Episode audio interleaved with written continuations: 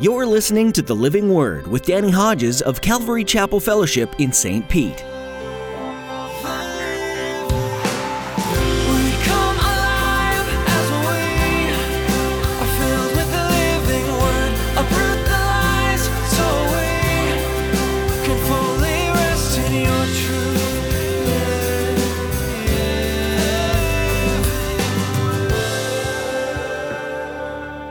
How much we love the Lord, as we walk in the world, our feet get dirty. And what does Jesus want to do? 1 John 1 9 is primarily written to believers, not unbelievers. If you confess your sins, He's faithful and just to forgive you and to cleanse you from all unrighteousness. What is it exactly, specifically, even though there's all kind of applications, but what is it exactly that Jesus is pointing out here that He wants to sanctify these disciples in, to cleanse their feet so that they're not like the world? I'm convinced it's the very act He's performing. The disciples walked with Jesus, and even their feet were dirty. In today's message, Pastor Danny teaches on the story of Jesus washing the disciples' feet, an act of true humility and love. Did you know that you too have dirty feet? No matter how much you love and walk with the Lord, if you walk in the world, your feet get dirty. Jesus humbled himself that you and I might understand what it is to be made clean. The Lord came to cleanse you of all the dirty things, that you might be more like him. Now here's Pastor Danny in the book of Acts, chapter 28, as he begins his message, The Greatest in the Kingdom.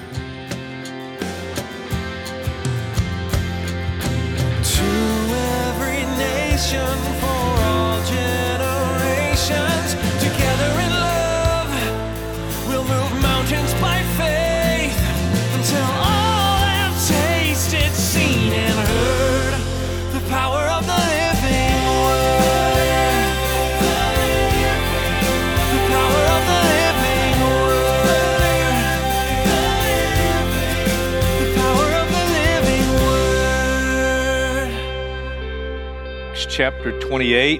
I don't commonly do a series uh, topically, but there's certainly nothing wrong with doing a series. And a series has begun, and it started from God calling my attention to two statements in Acts chapter 28. The first is near the end of verse 23. Uh, he, Paul, witnessed to them from morning till evening, explaining about the kingdom of God, and from the law of Moses and from the prophets, he tried to persuade them about Jesus. The second is verse 31. He proclaimed the kingdom of God, and he taught about the Lord Jesus Christ, and the two are connected. The teaching about Jesus Christ is connected to teaching about the kingdom. I can't go back over all the things we've covered, uh, but this part of the Lord's Prayer uh, is applicable for the theme of the kingdom, and I pray the Lord's Prayer pretty much every morning. So say this section of the Lord's Prayer with me again. You ready? Our Father who art in heaven, hallowed be thy name. Thy kingdom come. Thy will be done on earth as it is in heaven. And one of the questions we asked uh, early on is what is the kingdom of God? And as I thought and prayed about this, simple statement, but I think it really says it. Uh, the kingdom of God is a place where God reigns supreme and Christ is king. Where God reigns supreme and Christ is king. In regard to where the kingdom is, Jesus said, My kingdom is not of this world. My kingdom is from another place. We mentioned Acts chapter 1 when Jesus, after his resurrection for 40 days, appeared to his disciples and he spoke about the kingdom of God. And then he ascended back up into heaven. The thief on the cross, Jesus said to him, Truly I tell you, today you'll be with me in paradise. Where's paradise? That's where the kingdom is. Second Corinthians chapter 12, Paul says he was caught up, whether in the body or out of the body, he says, I don't know. But he was caught up to the third heaven. The third heaven. He says he was caught up to paradise. It's a real place. That's what I want us to really understand. It's a real place. It's just as real as this where we are now. Just much better. Paradise. There's a real throne there. The Father's seated on the throne.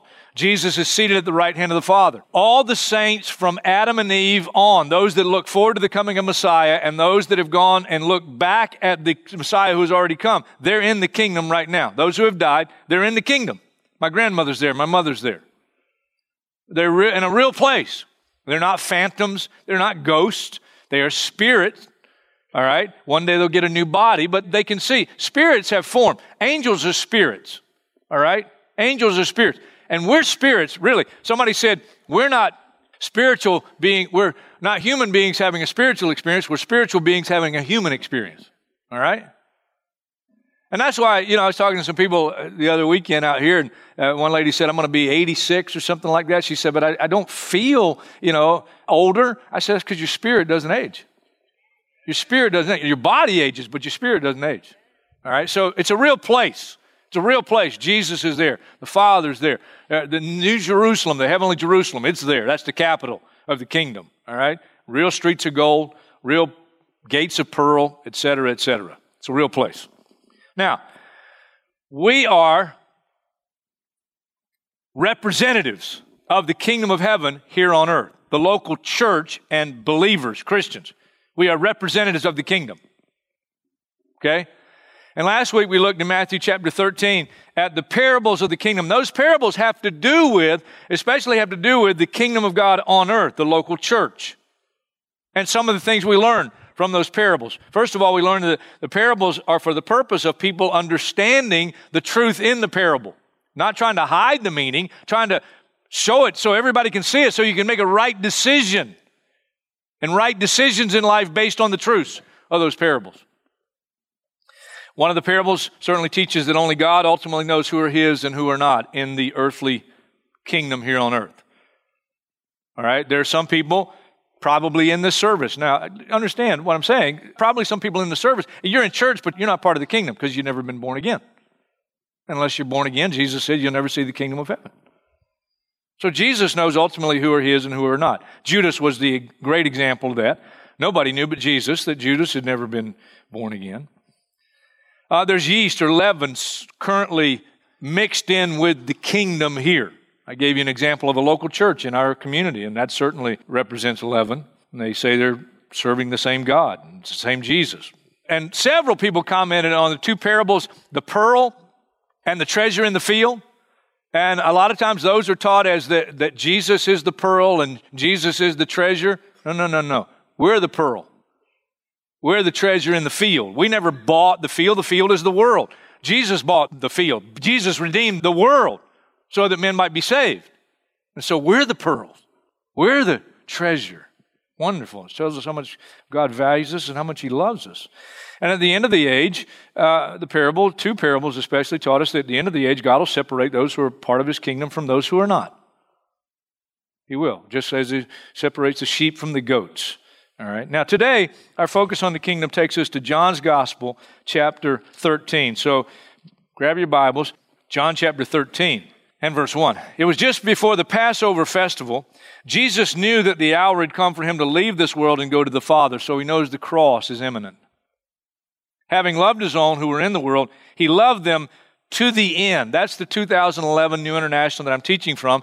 I stopped teaching from the 1984 New International because they stopped printing them. I'd still be teaching from that if they were still printing them. But the old NIV 1984 says he showed them the full extent of his love.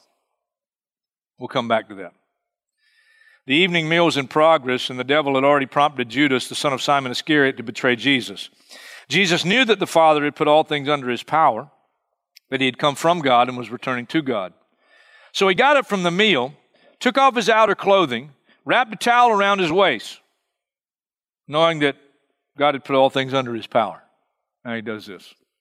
After that, he poured water into a basin and began to wash his disciples' feet, drying them with the towel that was wrapped around him.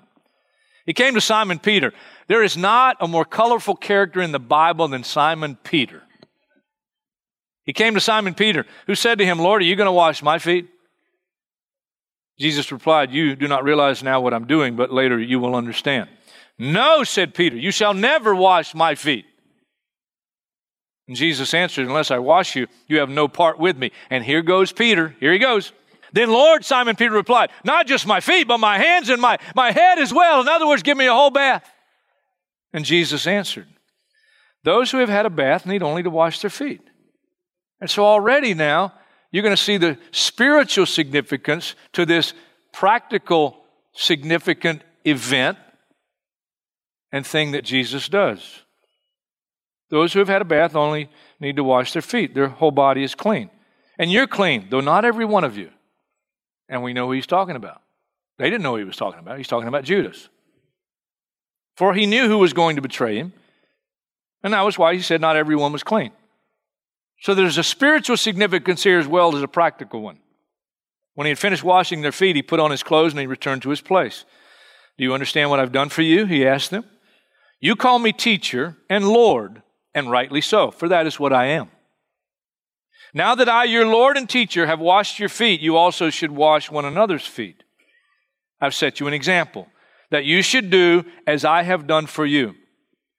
Very truly, I tell you, no servant is greater than his master, nor is a messenger greater than the one who sent him. Now that you know these things, you'll be blessed if you continue to study them. Bring your Bible. Not what he said. He said, You'll be blessed if you do them. If you do them, you'll be blessed. That's a promise. Help me out here. Come on now. Anybody here ever had your feet washed by somebody else? You ever had your feet washed by somebody else? Raise your hand. Dave, never? Really? You have? I knew you had. My memory's going, but as far as I can remember, only two times for me. One was a, a, leader early on in Calvary Chapel. He had had some issues, and we had dealt with those, and uh, the issues had caused, caused issues between he and I, and uh, it, the issues had been dealt with. As far as I know, we were reconciled. He invited me over to his apartment uh, for dinner. Neither one of us married at the time, so it goes way back. And uh, we had dinner at his apartment, and after dinner, we're sitting around uh, his little living room chewing the fat. He disappears for a few moments. He comes back. He's got a basin of water and a towel. And he said, Pastor Danny, I'd like to wash your feet. I let him, but I'm going to tell you, it was just very weird. I, I'm, I'm just being honest with you. It was just weird for me. Second time was at one of the conferences over in Merritt Island Pastors Conference, and uh, a couple of associate pastors with us and their wives were all staying at the same motel. And this one wife wanted us to meet together before the evening meeting, and so we met in uh, I think it was my wife and I's room, and we all met there. And then this pastor's wife said, "I felt the Lord uh, led me, and I, I think we, the wives, should wash the feet of you, our husbands, the pastors." And so we let them but it was weird for me. It was just, I mean, it was just weird. Now, you say foot washing is weird. I, look, I believe it has to be translated or should be translated into the culture of the day. I'm not saying don't wash feet uh, and don't do that as a spiritual thing, you know. I'm not saying don't do that. Just don't invite me. Now, you ever been to a foot washing service at a church? You ever been to a foot washing service? Okay, did you wash your feet before you went? Uh, yeah, you did, didn't you? Washed your feet before you went. Why? You don't want them to smell your feet. You know there are more sweat glands in the feet than any other part of the body? Did you know in families, usually family members know whose feet smells the worst? I know. I know whose feet in our family smells the worst, but I love her and I'm not going to tell you which kid it is.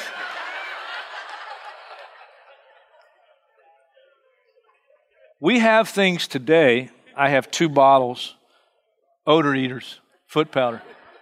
I actually I have two of these because when one gets low and this one's very low, I have a second one. I make sure I got a backup. When that one starts to get low, I get another backup. All right, I always got two. I just yesterday uh, emptied from this container into one of my tennis shoes uh, lots of powder, letting it sit there. Why? Because my feet stink. Because they sweat a lot. You think it's one thing to wash feet in our culture, but we have things like odor eaters. Washing feet in this culture, they walked pretty much everywhere they went. They wore sandals. And the same path and the same road that you walked on, guess who else walked on those paths and roads? The goats, the sheep, the cattle. And they didn't have the doggy park rules, you know. You didn't weren't required to bring a little baggie, you know. And you're not paying attention and squash, and you just get. You talk about foot washing. I wonder which disciples' feet took the most humility to wash. He knows Judas. He knows his heart. He knows he's a devil from the beginning. He knows he's going to go out and betray him this very night. He washes his feet. Peter, he knows Peter is going to three times deny that he even knows him, even cursing to try to prove his point. Most scholars, and I think they're right, believe Peter as this gruff, large, gruffy fisherman. I think he had big feet. I picture Peter's wearing size 13 triple E sandals, and the only time he changed his sandals was when he's taking one foot out of his mouth. I went online. I looked at a couple of brief videos from Discovery Channel showed Dirty Jobs, hosted by uh, Mike Rowe. Uh, but the things there were just so gross. I thought I, I'm not going to use those as illustrations. But he's translated into the culture of the day. Now, years ago, our first youth pastor here at Calvary Chapel, from John 13 and the foot washing Jesus of disciples, uh, he had an idea. I thought it was brilliant. They had a car wash, and uh, they washed people's cars, but they take no money for washing the cars. And every car they'd wash, they'd share that their motivation for washing the car was the same as Jesus washing the disciples' feet. Because the main mode of transportation in this day was to walk. What's the main transportation in our day? It's an automobile. And so they washed cars and they shared Christ every time they washed a car and they take money. I thought it was brilliant. But the application uh, just goes far and wide. I mean, so many applications of the foot washing here. My friend Peter Lord pastored years over in Titusville, Florida. He says now that he's retired, he's pastoring more than he pastored when he was getting paid for it. But I thought it was great years ago. He was an example to me, and still is, because you know what he did? As a minister, as a full time paid pastor of a successful church, he got one of them roto rooter things. And you got something in, clogged, you know, in your toilet, in your sewer, whatever, you know, and he'd come over and he'd roto rooter it. I thought that's a great example, an application of what Jesus did here. I mean, it's stooping low. Our former elder, Lang Holland, his wife, uh, Lang's a big old bulky guy, and Lang said, I can't reach my toes. I think he was fibbing, uh, you know, just to get his wife to trim his toenails. His wife trims his toenails. Several times over the years, I said, you know, Lang's wife trims his toenails to my wife. I said that to my wife. But at, at this point, my wife has not reached that level of maturity or humility. Pray for her. You know, it could be, you know, it's not your normal thing. Maybe, maybe your wife does the most of the diaper changing, but, you know, hey, you want to wash your feet? Go change the kid's diaper. Take out the trash. Mop the floor. Whatever. Vacuum. Whatever. There's so, so many applications.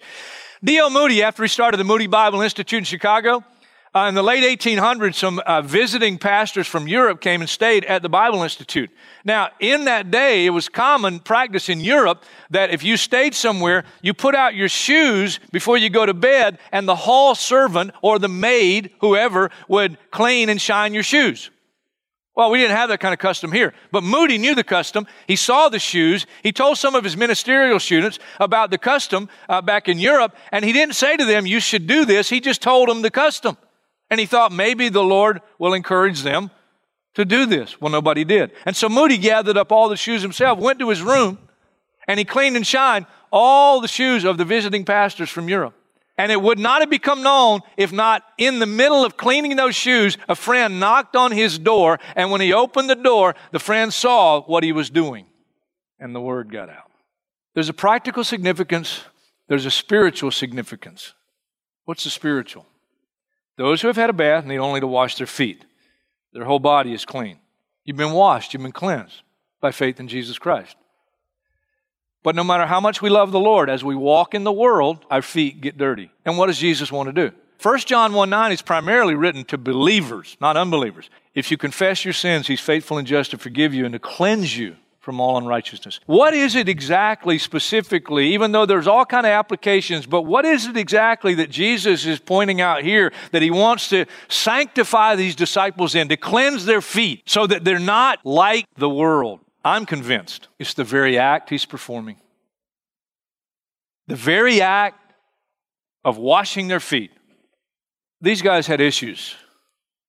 Turn with me to Luke's Gospel, chapter 22. Luke records this event from John 13, not the foot washing, but the dinner. The final Passover meal before Jesus goes and dies on a cross for the sins of the world. And Luke chapter 22, verse 24, here's what it says. A dispute also arose among them as to which of them was considered to be the greatest. And if you want to know the title of the message today is simply this. Related to the kingdom, who's the greatest in the kingdom? Who's the greatest in the kingdom? Here on earth. Jesus said to them, The kings of the Gentiles lord it over them, and those who exercise authority over them call themselves benefactors. But you are not to be like that. Instead, the greatest among you should be like the youngest, and the one who rules like the one who serves. For who is greater, the one who is at the table or the one who serves? Is it not the one who is at the table? But I am among you as one who serves, which tells us he said this and their argument happened after he washed their feet. After he washes their feet, they argue over who's the greatest in the kingdom. And it's not the only time they did it. Mark's Gospel, chapter 8. Jesus is beginning to tell his disciples what's going to happen after this last Passover meal at Jerusalem that he's going to be killed. Three days later, he's going to rise again. They didn't catch that. Verse 31 of Mark chapter 8, he then began to teach them that the Son of Man must suffer many things and be rejected by the elders, the chief priests, and the teachers of the law, and that he must be killed and after three days rise again. He spoke plainly about this. And Peter, here he goes again, took him aside and began to rebuke him. But when Jesus turned and looked at his disciples, he rebuked Peter. Get behind me, Satan. He said, You do not have in mind the concerns of God, but merely human concerns. Mark chapter 9, verse 30. They left that place, passed through Galilee. Jesus did not want anyone to know where they were because he was teaching his disciples. He said to them, The Son of Man is going to be delivered into the hands of men. They'll kill him, and after three days he will rise. But they did not understand what he meant and were afraid to ask him about it. They came to Capernaum. When he was in the house, he asked them, What were you arguing about on the road? And they didn't know he knew. But they kept quiet because on the way they had argued about who was the greatest. Mark chapter 10, verse 32. They're on the way up to Jerusalem. Jesus leading the way, the disciples were astonished while those who followed were afraid. Again, he took the twelve aside and he told them what was going to happen to him. We're going up to Jerusalem, and the Son of Man will be delivered over to the chief priests and the teachers of the law. They'll condemn him to death. We'll hand him over to the Gentiles, who will mock him and spit on him, flog him, and kill him. Three days later, he'll rise. Then James and John. He's telling them repeatedly what's going to happen to him. But instead of them being concerned about him, James and John, the sons of Zebedee, came to him, Teacher, they said, We want you to do for us whatever we ask. Well, what do you want me to do for you? They replied, Let one of us sit at your right hand and the other at your left in your glory. Let one of us be number one in the kingdom and another, the other number two. Besides you, of course. You don't know what you're asking. Can you drink the cup I drink or be baptized with the baptize I'm baptized with? We can, they answered. Jesus said to them, You will drink the cup I drink. They would die martyr's death. And be baptized with the baptism I'm baptized with. They were baptized by the Holy Spirit with the Holy Spirit, Acts chapter 2, on the day of Pentecost. But to sit at my right or left is not for me to grant. These places belong to those for whom they have been prepared. And when the ten heard this, get this, when the ten heard this, they became indignant with James and John. Why? Because they want those places. And Jesus called them together and he said, You know that those who are regarded as rulers of the Gentiles lord it over them, and their high officials exercise authority over them. Not so with you. In other words, don't you're not to be like that. Instead, whoever wants to become great among you must be your servant, and whoever wants to be first must be a slave of all. For even the Son of Man did not come to be served, but to serve, and to give his life a ransom for many.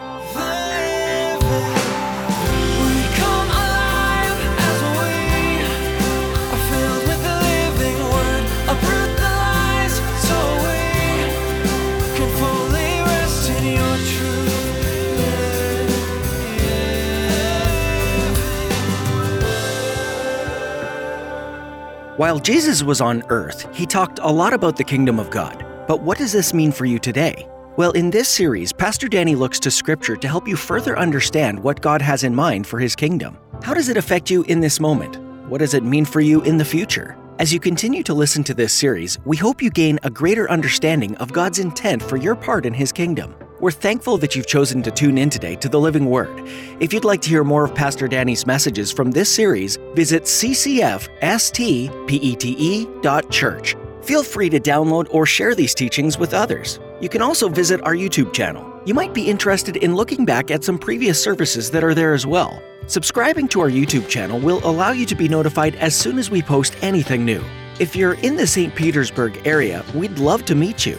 Come visit us at Calvary Chapel Fellowship for a time of worship and Bible study. You can find out more by going to our website. Again, that's ccfstpete.church. If you're unable to join us in person, we offer a live stream of our weekend services. Just visit our website and click the link in the menu. Thanks so much for tuning in today to hear from Pastor Danny right here on the Living Word.